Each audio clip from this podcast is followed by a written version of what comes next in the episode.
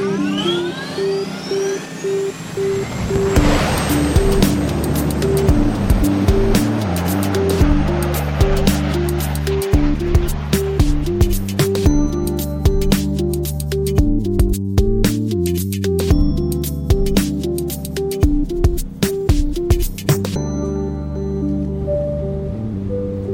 this is Talking Aerospace Today, a podcast for the aerospace and defense industry, a place that brings the promise of tomorrow's technology to the ears of our listeners today. I'm your host, Scott Salzwedel. Welcome to episode two of our five part series, Driving Innovation Through Digital Transformation. We're in the early stages of a huge innovation wave spreading throughout the industry. Finding the right technologies is key to success and significant profits.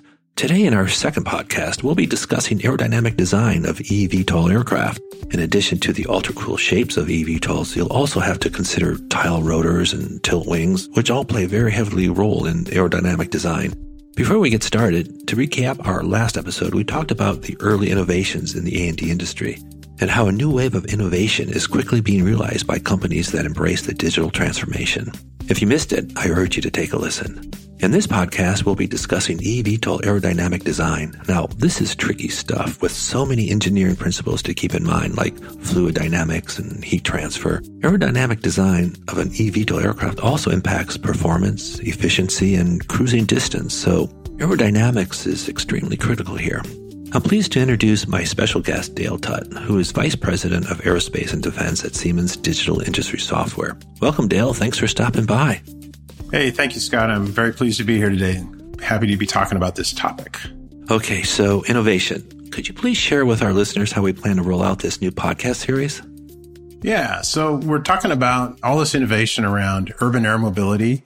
So today we're going to talk about aerodynamic design. Then uh, on our next podcast, we'll talk about another aspect of designing eVTOLs, and that's the power density and thermal management that's involved.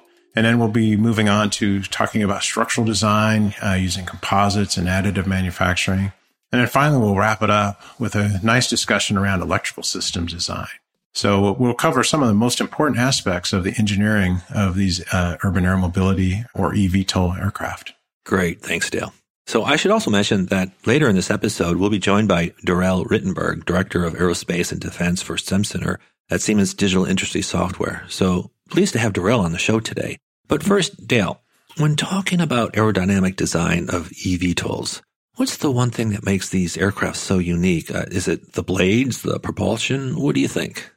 I think it's the differences in aerodynamics design. And you think about so many airplanes out there and even helicopters, and they've kind of taken on the same look and feel throughout all the different eras around and how they're designed. And now today you see with all these new drones and all these urban air mobility vehicles, there's a much different design. So, you know, a lot of times people think that tilt rotors really started with the V22 when it came out uh, in the last 20 years. But in reality, the concepts actually goes all the way back to 1902 by the French Swiss brothers, Henry and Armand Dufaux.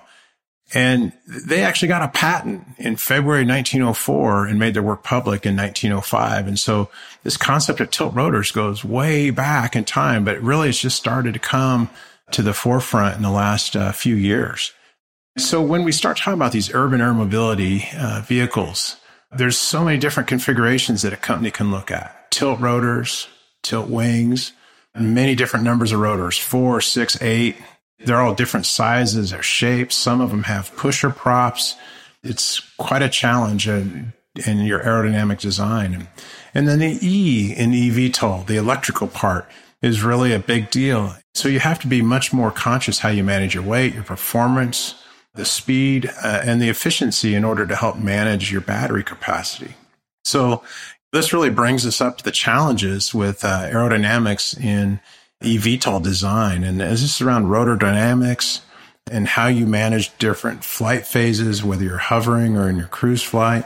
And it changes if you're low to the ground or if you're higher up in the air. You, you know, you, if you're low to the ground, you have to manage winds and turbulence and, and a different flight regime. So a lot of moving parts in the design of these eVTOL aircraft.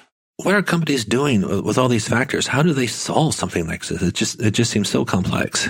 I think it's a combination of the a lot of the older practices with the new. So uh, using computational fluid dynamics or CFD analysis and with, with wind tunnel testing and, and how you're using those together, how you're doing your ground testing and, and your flight testing is different than what we've done in the past. And then as you're bringing all of this together into a single aircraft, you're really how you're doing your multidisciplinary design, analysis, and optimization. And by applying this optimization, companies are now discovering new designs faster using early simulation. Okay, so at this point, I'd like to bring Darrell into our conversation. Darrell is an expert in A&D simulation throughout all phases of product lifecycle development. Darrell, uh, Dale just mentioned computational fluid dynamics. Can you explain to our listeners what this means and why it's important to the aerodynamic design of eVTOLs?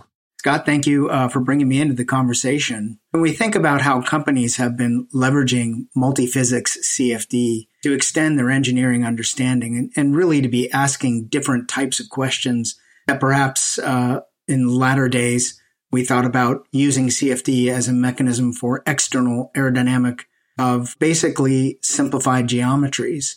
And those days are basically behind us. And to really make this effective, people are leveraging automation of high fidelity analysis of fluid dynamics and heat transfer to really understand true performance, real world performance of their vehicle. And this uh, allows them to really help with the aerodynamic design that extends both the range and stability of these aircraft. Wow, that sounds complicated. So, how do you know the CFD is right? Well, I don't believe there's been a program in the last, say, 15 to 20 years that haven't used simulation in some capacity. To understand how CFD can be used, an organization really has to think through a couple of things. First, are there time tested methodologies and best practices that can be applied? How do you validate those results? I mean, that's really important for the eVTOL community because many of these designs do not have a historical analog. There's nothing you can go back to and say, "Hey, uh, we're just going to build an aircraft that looks very much like you know some of the earliest Sikorsky aircraft."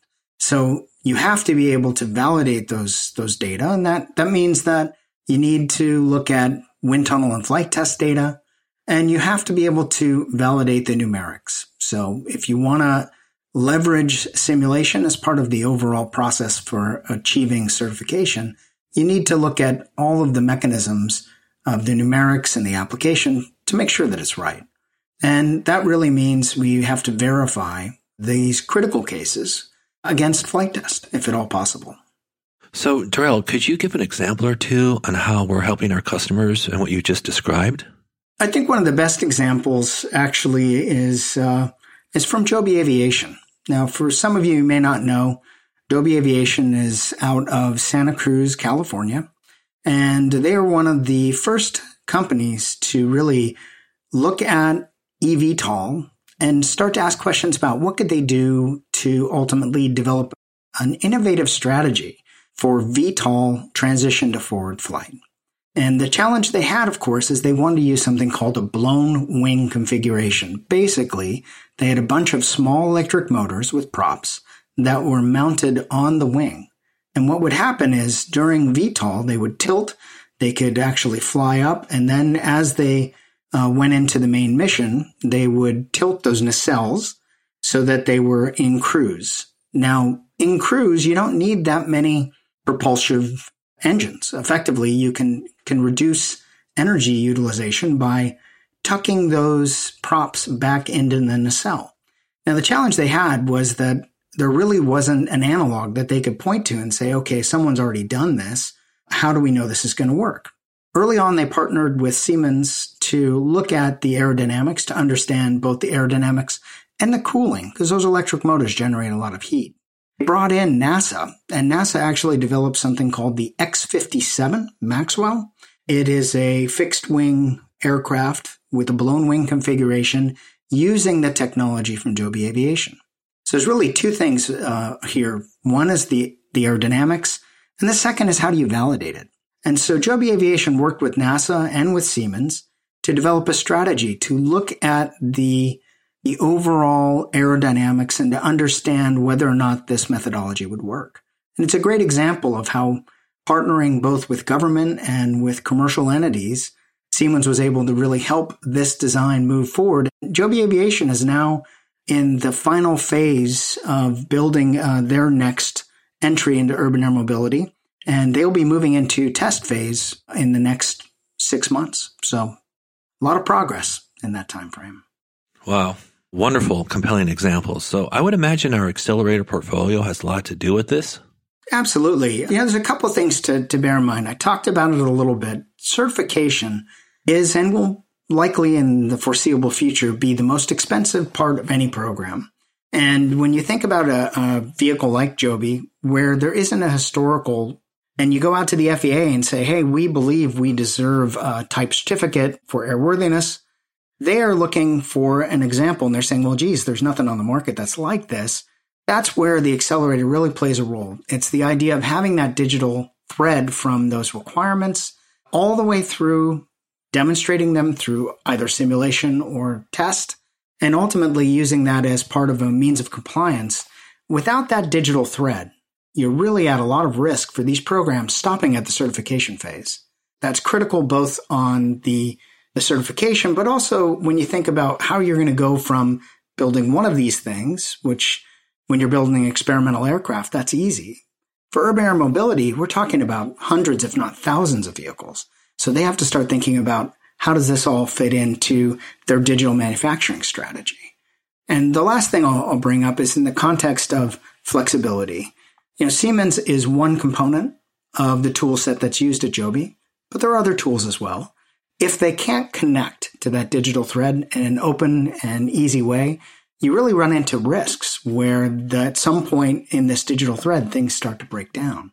So fluid dynamics, which is only one piece of a broader set of capabilities that I believe we'll talk about in many upcoming episodes, it's really bringing that together to help with a virtual or real digital engineering strategy. So that that's kind of how we help our customers really kind of drive from that innovative idea through to a, a certified aircraft. Oh, wow. Thanks, Darrell, for a wonderful explanation. Dale, we're talking about the digital transformation here. Is there anything more you'd like to add? Darrell really covered it really well. Yeah, I think I would just, you know, kind of note a couple things. You know, with Accelerator, there's so many tools in your in your toolkit now that you can use as you uh, as you work through the full life cycle of a program. Really tackling the complexity, you know, using this digital, this comprehensive digital twin, as Darrell mentioned, is transformational for companies and being able to do that through the full life cycle and having that connectivity. We often talk about digital transformation and, and how it can help with your productivity, but also I think how it helps with your innovation that you're able to come in and you're able to start automating tasks and automating workflows and seamlessly hand off data between different applications. So going from your CAD into your simulation, into your manufacturing environments and being able to have that connectivity and those task automations that really free up your technical team, your engineers, your, your technicians to solve challenging problems and come up with more creative solutions.